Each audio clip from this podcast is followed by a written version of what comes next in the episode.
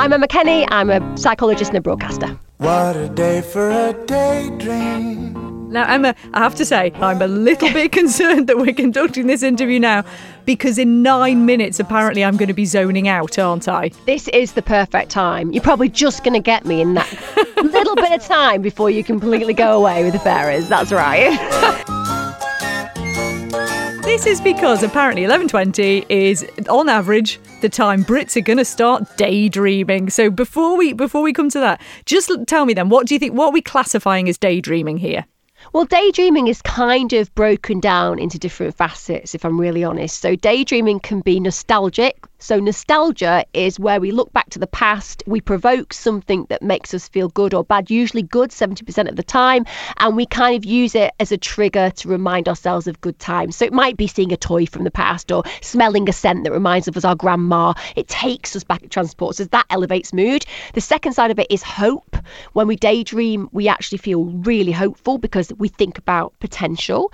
And then on top of that, it's all about allowing ourselves the freedom to feel untethered. And that's what the mind does when we feel daydreams occurring and we allow ourselves to escape to those portholes wherever they take us.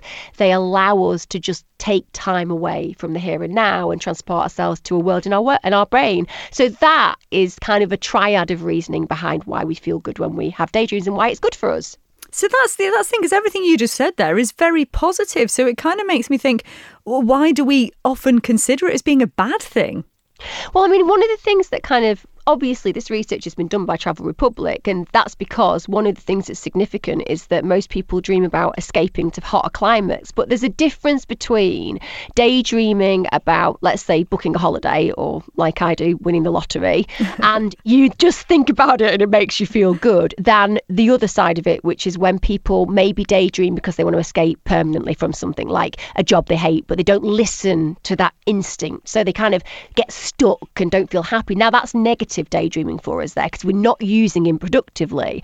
And I suppose the other side of negativity that some people might feel about daydreaming is when I saw the Travel Republic kind of statistic and it said people were daydreaming for three hours at work, there was a bit of me that was like, really?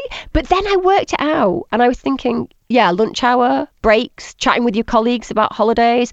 Actually, all of a sudden, that daydreaming doesn't have to be monolithic. It doesn't just have to be you. You can daydream to some degree with other people. So suddenly, I'm thinking, actually, on a daily basis, I probably daydream more. You know, I definitely daydream for a good hour before I go to bed. I don't have any TV on or anything before I go to bed. So I always just sit with my thoughts, kind of do a bit of mindful practice. But usually, I am definitely on holiday in my head. Usually after the lottery win, if I'm completely honest. So.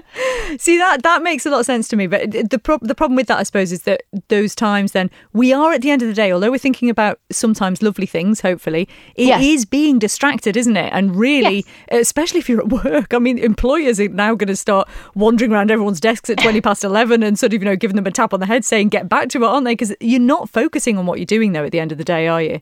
Well, what's interesting about research regarding our ability to be productive is when you look at Sweden and now New Zealand and soon to be Canada, they're operating the six hour day. You can work longer. But if you do, you essentially will get paid more or you'll get more holidays. Um, some people can also have a Friday off. And they're doing that on the same wages. And the reason for that is the research indicates that the six hour day allows people to be highly productive, very happy, and not feel stressed. So i.e., you get more out of them in less time. So the three hours that maybe you're spending at your desk daydreaming isn't being unproductive. It's being usually creative in a different way. Yes, you might not be directly doing a task, but thinking about things will often mean that you don't feel as dissatisfied at work. So there are some really good reasons why it's okay to daydream. And also, people like Facebook, Google, the big internet providers, etc., they create space for people to go and think. You don't have to have an excuse. You just, as long as your job's getting done, they're not interested how you're doing it, as long as you're doing it to your best in your best ability. So I think that our fear about people taking time out of work to daydream is much bigger than the reality of its impact. I think you'll actually find that if you allow your staff to be imaginative, to be creative, to be curious, that's what human beings are, then they'll get the best out of them. Yeah, because at the end of the day, it's making you happier, isn't it? I suppose, exactly. and that's what it's all about. Because it does seem like a lot of what we're talking about, a lot of what we are dreaming about, it's almost that sort of, you know, the grass is always greener syndrome, isn't it? It's that idea that, oh, do you know what? It'd be so lovely if I was somewhere else right now. Whereas actually, there's also a lot going on um, in the media at the minute about um, trying to promote that notion of just being happy with your lot, you know, and, Yes. actually just being happy where you are. So, presumably, if we reach that kind of level, and you mentioned mindfulness, that's one of those ways of doing it, isn't it? If- Exactly. If, we got to that point, then maybe actually would, would that stop us daydreaming quite so much?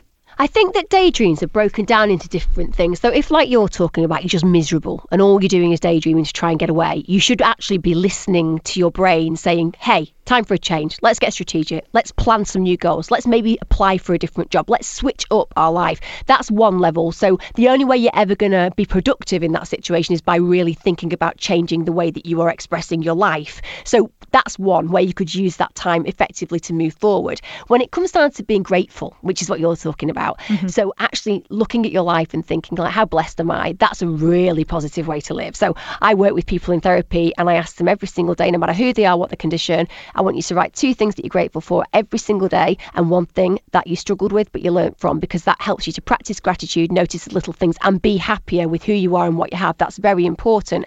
However, I think the tenacity and the just natural inclination of humans as adventurers, we've always been adventurers. There will always be a part of us that wants to have something a little bit different. And so I am really happy in my life. You do a job clearly that you've worked hard for. It's hard to get the kind of job you have. You've managed it because you've stuck to your goals. When it comes down to happy people, I think that, and content people, I should say, really more than happy, because happiness is a byproduct of our contentment. So being content, I'm content. I love my life. I love what I do. But I am thrilled that I've got my two week holiday booked in August.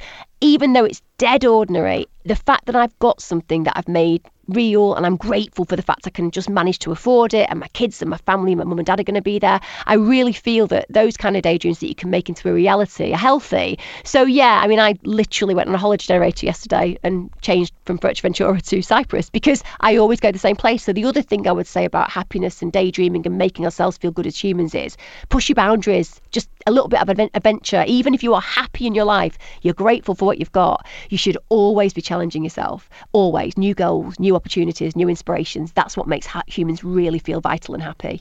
Oh, I love it. I feel vital and happy now. That was amazing, Emma. so I Thank guess you. I guess at the end of the day then, if we are finding ourselves daydreaming, it's maybe acknowledging if we're going a little bit on the more Yes. negative side and trying to turn it into something a bit more positive and that might be a good thing to do. Absolutely. So if you are going on a spiral where you're being negative, there's obvious things like look at a beautiful scenery of a beach because genuinely those kind of things can help elevate our mood and we've got imagery to use it. However, if you're struggling with that, think about the moment that you remember that you were the most content and allow your brain to travel back to that moment and really volumize that image and volumize the feelings around it. And like I said, you know, that whole position of 11:20 being the time when most people are starting to daydream if you are thinking i want to book a break i want to do those kind of things just think about making it a reality don't stay stuck nobody should ever stay stuck being stuck is a choice but there are so many options now that we don't need to be stuck Love it. Well, I'm going to go and start daydreaming Fuerteventura yeah, now I'm the it's holiday generator. Honestly, I go to Fuerteventura. Every, I go to Fuerteventura every year, right? And yesterday, I went on the holiday generator on Travel Republic, and it told me Cyprus, and I booked it. And I've had three people today tell me that's the best thing I could have done because it's amazing. Oh, so I all love I'm it. saying is, maybe it's Cyprus for you too. Thanks Take very care, much, Emma. sweetheart. Take care. Have a lovely holiday. I'm lost in a daydream. Dream about my bundle of joy.